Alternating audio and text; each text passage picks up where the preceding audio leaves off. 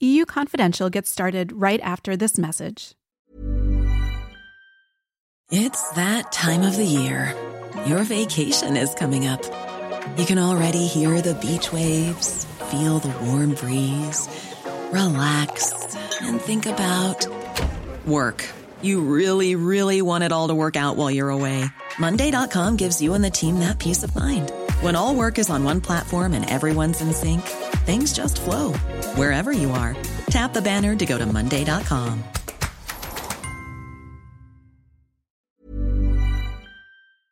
Today's episode is presented by Lloyds Banking Group. Everyone deserves a safe place to call home. That's why Lloyds Banking Group has championed the social housing sector for decades, supporting more than 340 housing associations across the UK. When there were these rumors that Musk was going to buy Twitter, I personally was like, yes, please let him buy Twitter and please let him destroy it because I think it's been pretty bad for at least my mental health, for my work life balance. But now that the end of Twitter actually seems like a possibility, I'm like, oh my God, how am I going to do my job? You're not the only one. Ah, Twitter. It's safe to say it's the preferred virtual meeting space within the EU quarter. Among officials, political actors, and yeah, definitely journalists. But is that going to last? Will Brussels bubble dwellers have to face a world without Twitter?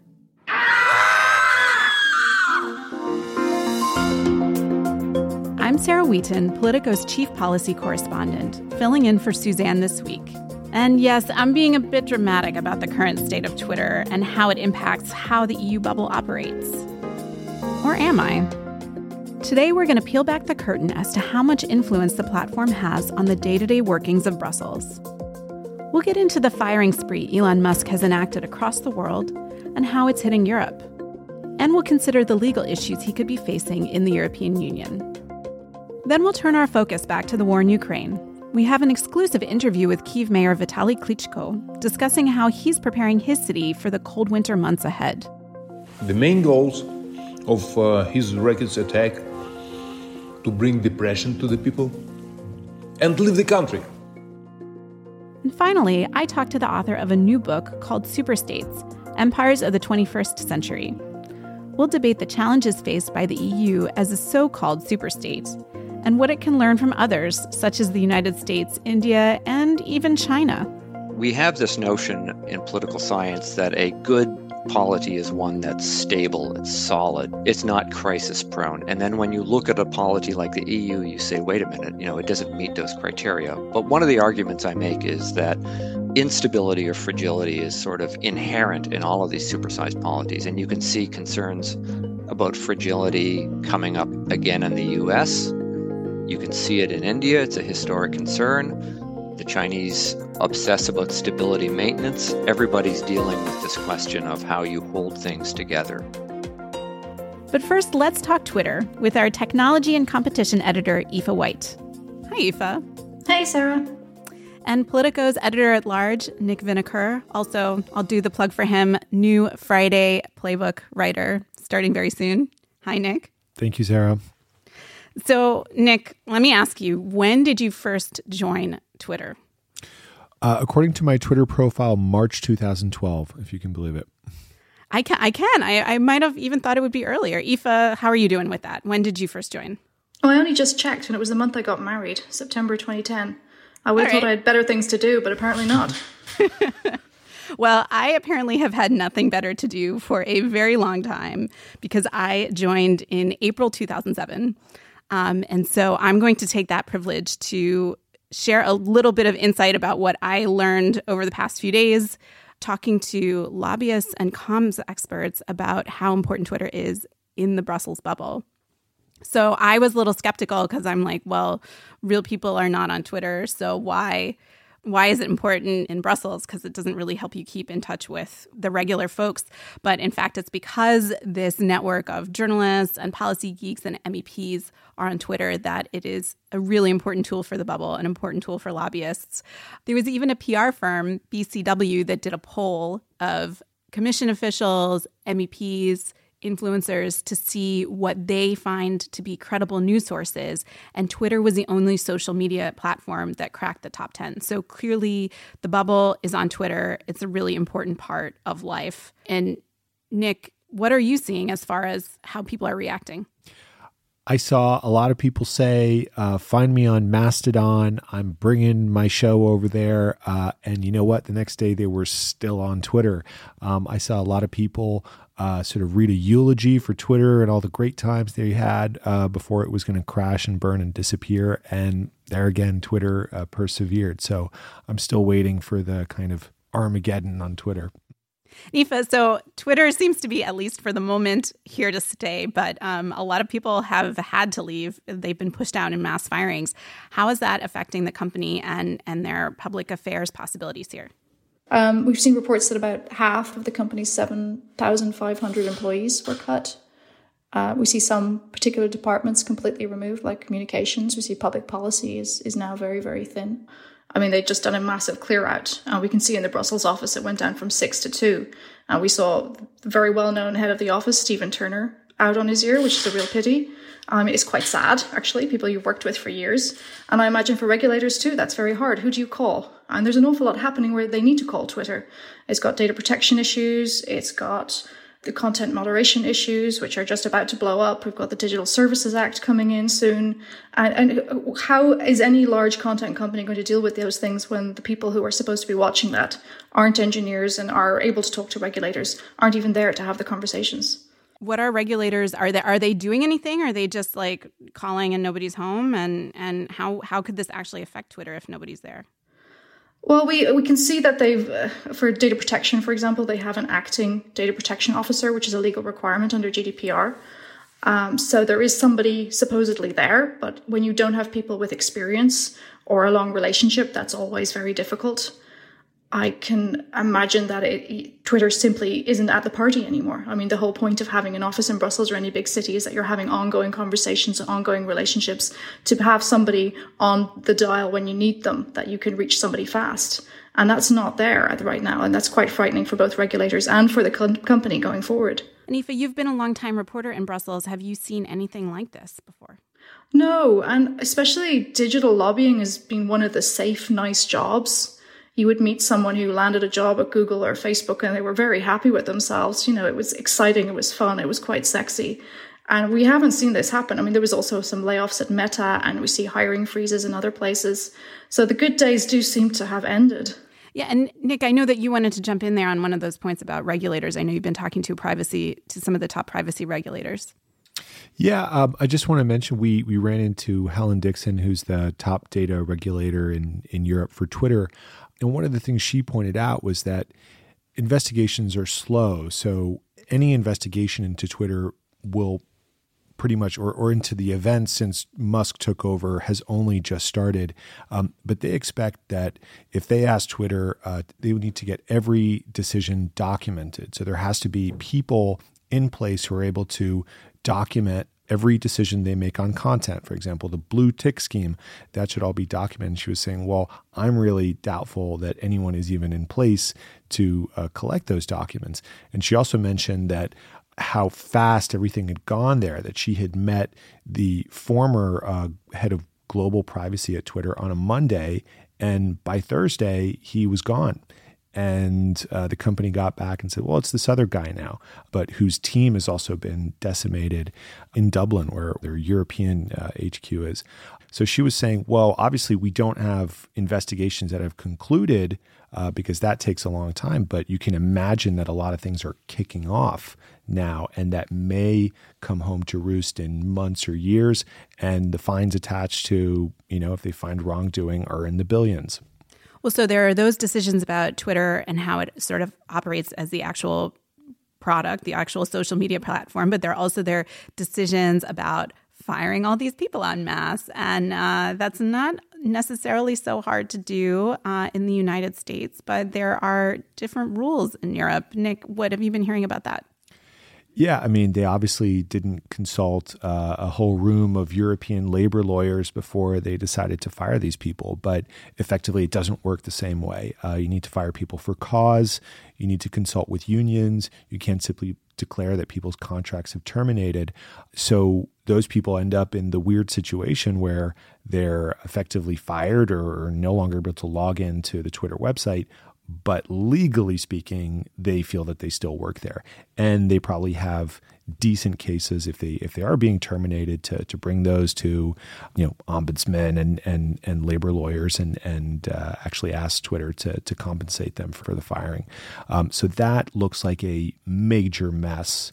Um, that will probably take months and years to clean up for Twitter, as all these European employees say, "Well, you know, you got to rewind and play by the rules." Maybe a good time to get into the uh, the labor law business if your tech job isn't working out. But um, we have been seeing a lot of um, important, really landmark legislation coming out of Brussels meant to kind of police uh, social media platforms and the speech that takes place on them. Elon Musk's vision, as he has articulated it, is to create a more free speech oriented platform. He just let Donald Trump back on. He just let uh, the artist formerly known as Kanye West back on, despite making anti Semitic comments. Is that going to fly in Europe? It might not. Um, it depends what people say. So having Trump there and having Kanye West there are not necessarily a problem but what are they saying? And I, and I think they're not the problem necessarily. It's the fact that you have bots and that you have fast waves of propaganda, that you have abuse, and that this is the, the platform is supposed to be trying to crack down on some of this, canceling accounts. You know, there are consequences for bad actions. And when that isn't happening, that's very problematic. The, the, the free speech is not necessarily guaranteed in Europe. It depends what you say. And there are tighter rules on what you can do and what you can share. And uh, so we have content moderation rules on one side of it, but we also have something like child sexual abuse material rules coming down the line. Twitter or any kind of network that shares what is illegal offline needs to be very careful and needs to show that it's doing something. Uh, this is when when there aren't the people in place to make this happen and there aren't the, the systems there that that is very problematic for any network. I mean, it's, it's actually a big test though for regulators. I mean, what are they going to do? Could they actually pull the plug on a global network because it isn't obeying content moderation? I don't know because most other networks have tried to abide by the rules. And it, we haven't been in a situation where we're seeing a network that just isn't trying just add a, a, quick point to that. The the European law has just been uh, enacted, but you already have content laws in place in France and Germany. So that's a real live situation where if they're found in breach, those regulators can act against Twitter. But the issue is that a lot of that re- relies on self reporting, that it's Twitter that's reporting to the regulator what content it has taken down. Now, what happens when you fire all the content moderators and there's no one to report it? It's really a completely unforeseen situation. And I, I wonder what the regulators are up to. The French digital minister has already warned that they're concerned about this. We've seen Elon Musk be confrontational with governments before, and he's won some fights in Europe, even on unrelated things, such as the the big Tesla plant that he wanted to make in Germany. He ultimately got his way on that. Um, so I've been talking to some people in town who say, "Look, you know, the guy created Tesla. The guy created PayPal. You can't count him out. So we will see if he tries to take on the Parliament. But uh, in the interim, we are all figuring out where we should be talking. Aoife, I know you have a reporter kind of seeing where people are going, and it sounds like it's to some extent sort of divided a bit based on taste, but there are also some uh, geographical particularities that are driving where people are heading instead of Twitter. I mean, it's a good question because it depends where your friends are. I mean, you go where they are. Um, I see a lot of lawyers on LinkedIn, for example, but maybe that suits lawyers. We hear that in some Eastern European countries, Facebook is still very much a thing where you use countries like Germany, nobody uses it. What I am seeing is that a lot of conversations are happening in more closed circles. The nice thing about Twitter was that it was fairly open and you know, anybody could join. And if you had an intelligent thing to say, you could join the, jump in and add yourself to a debate. And, or you, you learned a lot just by reading it. But if those debates are happening now by private messaging, and I suspect that they are, whether it's WhatsApp or Signal or Telegram, that is a much more closed world. You need to be invited into that. And that's that's what I hear when I chat to people. That that seems to be where a lot of the real policy conversation has gone to, which is a little bit more worrying in terms of also for us as journalists that you're not seeing that, but also that it's it's harder to reach people. Twitter was very open, and I think a lot of people who usually live behind a desk came out into the world and had their say and you, you saw a human side of people and I and I worry that that will disappear a little bit. Twitter for humanity, who would have thunk it? Thanks so much, Aoife. Thank you. Thank you, Nick. Thanks for having us. Now let's turn our focus back to the war in Ukraine. The new Russian strategy responds to losses on the battlefield with a targeting of gas, water, and above all, electrical infrastructure designed to harm millions of Ukrainians as winter's cold begins to bite. Meantime, the first snow fell in Kiev. While Russia across the country as temperatures plunge below zero, an estimated 10 million households still without power. The capital under rolling blackouts. The Ukraine expects to be the harshest winter since independence 30 years ago. As winter arrives in the war torn country, our colleague Jamie Detmer sat down with the mayor of Kiev, Vitaly Klitschko, in his office in the Ukrainian capital earlier this week. Over to you, Jamie. Uh, thanks, Sarah. Uh, the last time I sat down with Klitschko, the former boxing champion, was back in 2014 during the Maidan uprising. And I had an apartment over the road from Kiev City Hall where my interview this week was conducted. We met on the ninth floor of the building, a rectangular office full of boxing memorabilia and models of future building projects. He was wearing green camouflage and there was some body armor stored in the corner. And he outlined for me with great intensity the winter challenges for Kiev, which is already being lashed by snow and freezing rain and enduring sub-zero temperatures. His main point, Sarah, was that he's not planning a mass evacuation for Kiev. It's not the option to leave the country.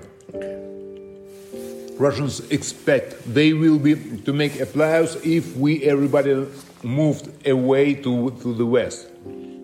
The main goals of uh, his rockets attack to bring depression to the people and leave the country.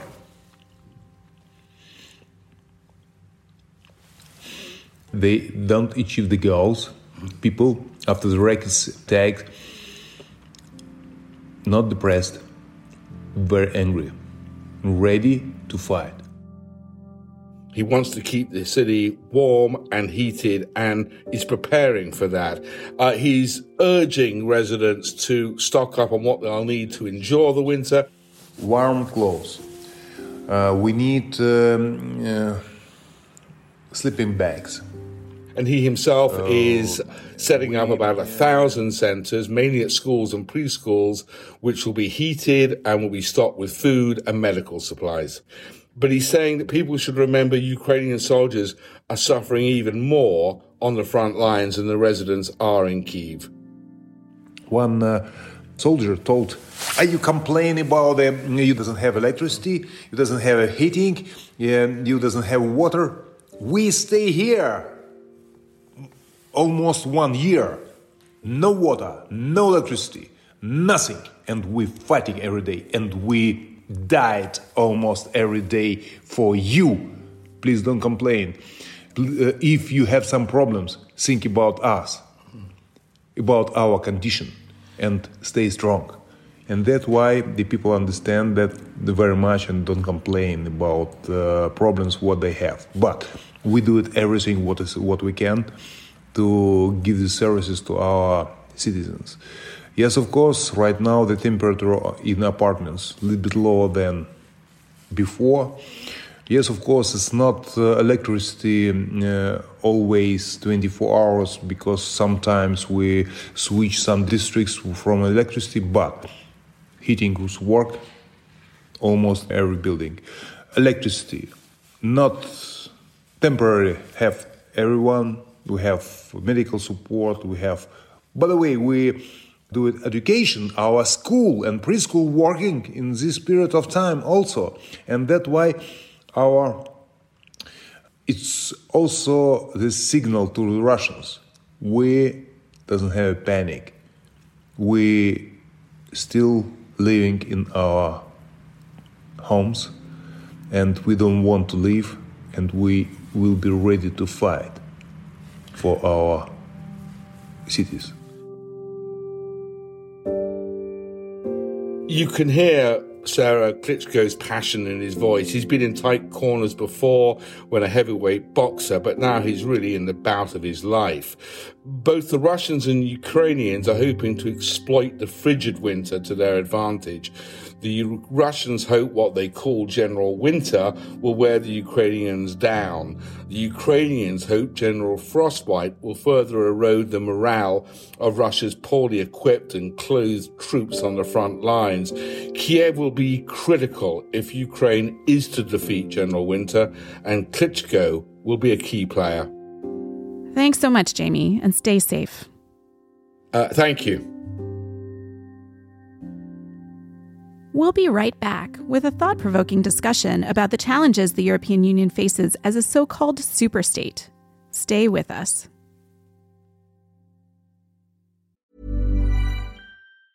It's that time of the year. Your vacation is coming up. You can already hear the beach waves, feel the warm breeze, relax, and think about work. You really, really want it all to work out while you're away. Monday.com gives you and the team that peace of mind. When all work is on one platform and everyone's in sync, things just flow wherever you are. Tap the banner to go to Monday.com.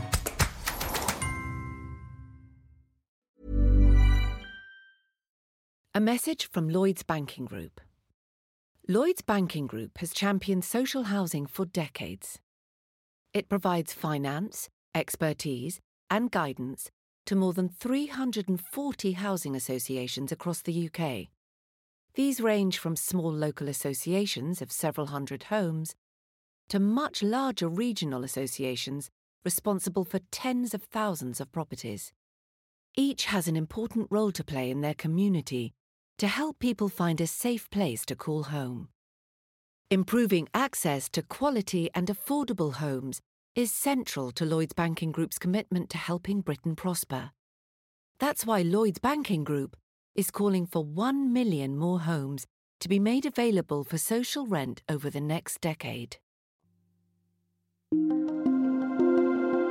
Alasdair Roberts is a professor of public policy at the University of Massachusetts Amherst. He writes extensively on problems of governance, law, and public policy. His new book, Superstates Empires of the 21st Century, is being published in the first week of December, and we'll include a link in our show notes. Alasdair, thank you so much for being with us today. It's a pleasure to be with you. Let's start with the obvious question for our listeners What is a superstate?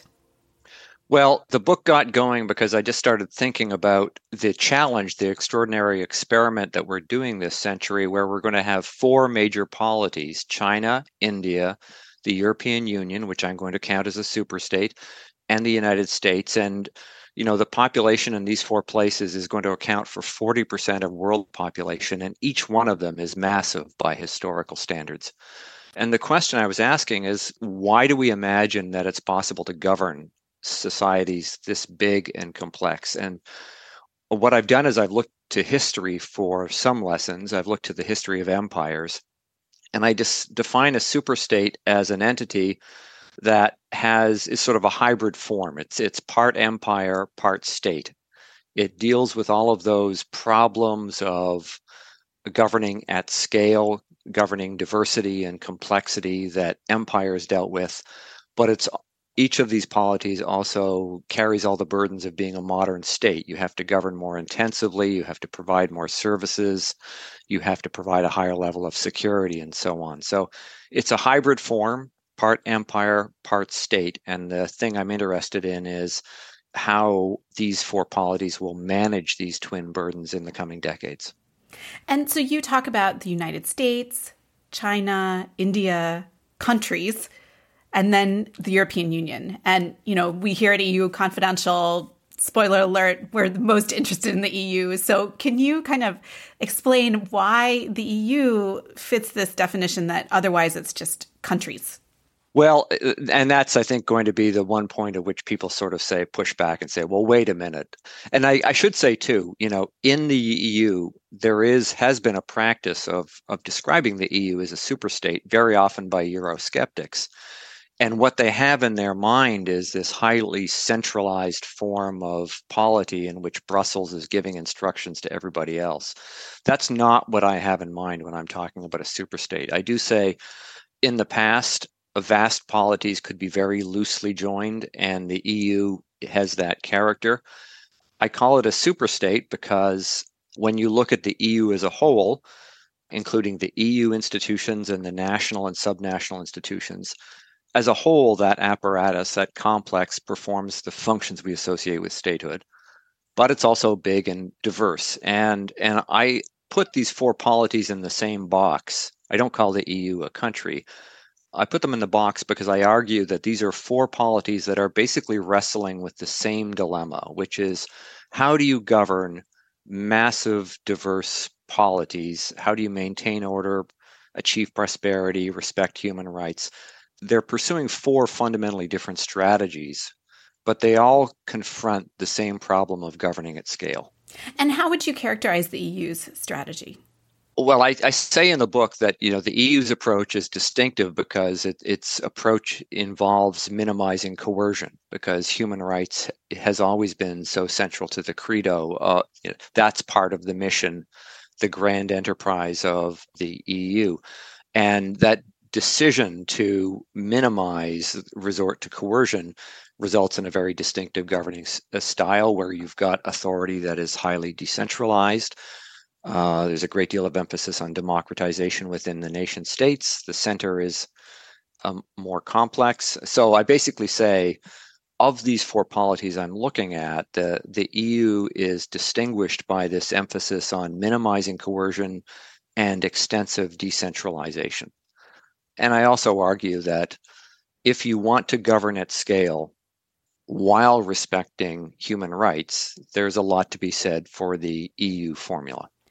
So there in this moment is a lot of frustration among some in the especially in Brussels about this lack of coercion. They see countries like Poland and Hungary, um, especially Hungary lately, using its veto power to prevent more decisive action. The Commission has also been reluctant to use some of the tools available to it um, to coerce those countries to do things in the rule of law area that they would like them to see.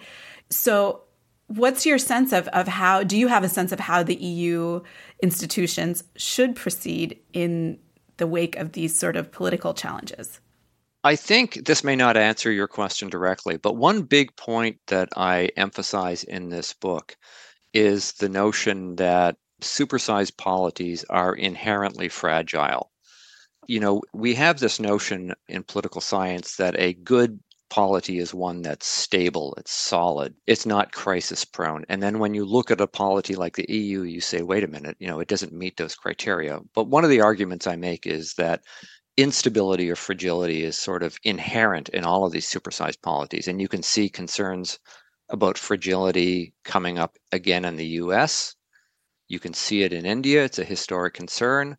The Chinese obsess about stability maintenance. Everybody's dealing with this question of how you hold things together.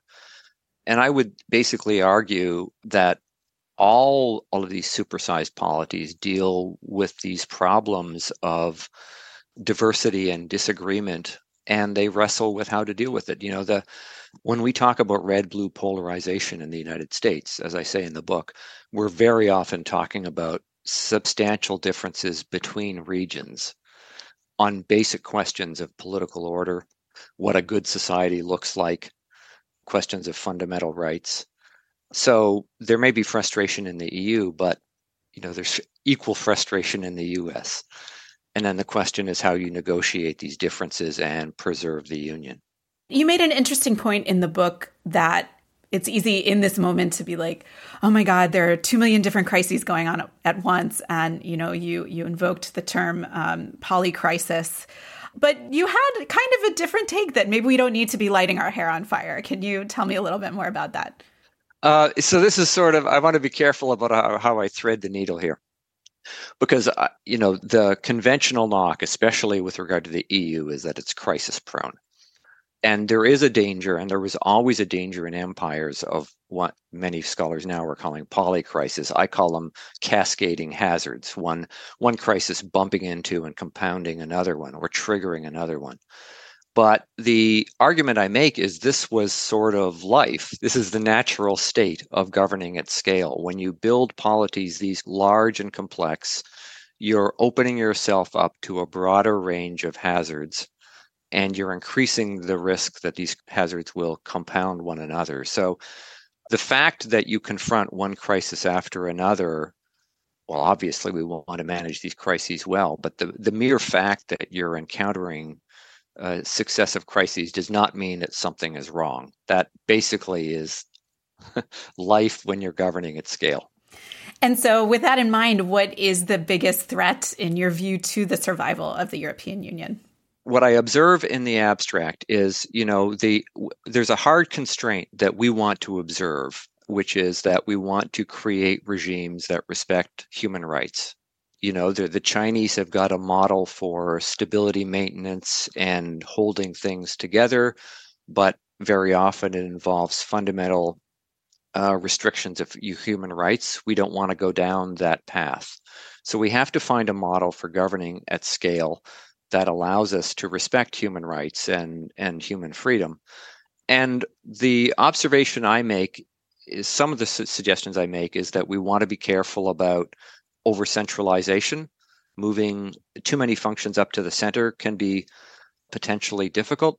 We want to uh, make sure we preserve some flexibility, adaptability, especially at the center in terms of knowing how to negotiate new circumstances and then uh, I think you want to think very carefully about how you apply sort of conventional democratic principles to the center of a of a superstate as well. It's tough to do. And then the other observation, the sort of big observation I make is that there's a certain mentality you have to have when you're governing a superstate, which is you have to be attentive to dangers, you have to be aware of fragility. You have to recognize that a large part of your job consists of managing differences, working through problems. And of course, I think the over the past decades, the EU leadership has been actually very good at doing that.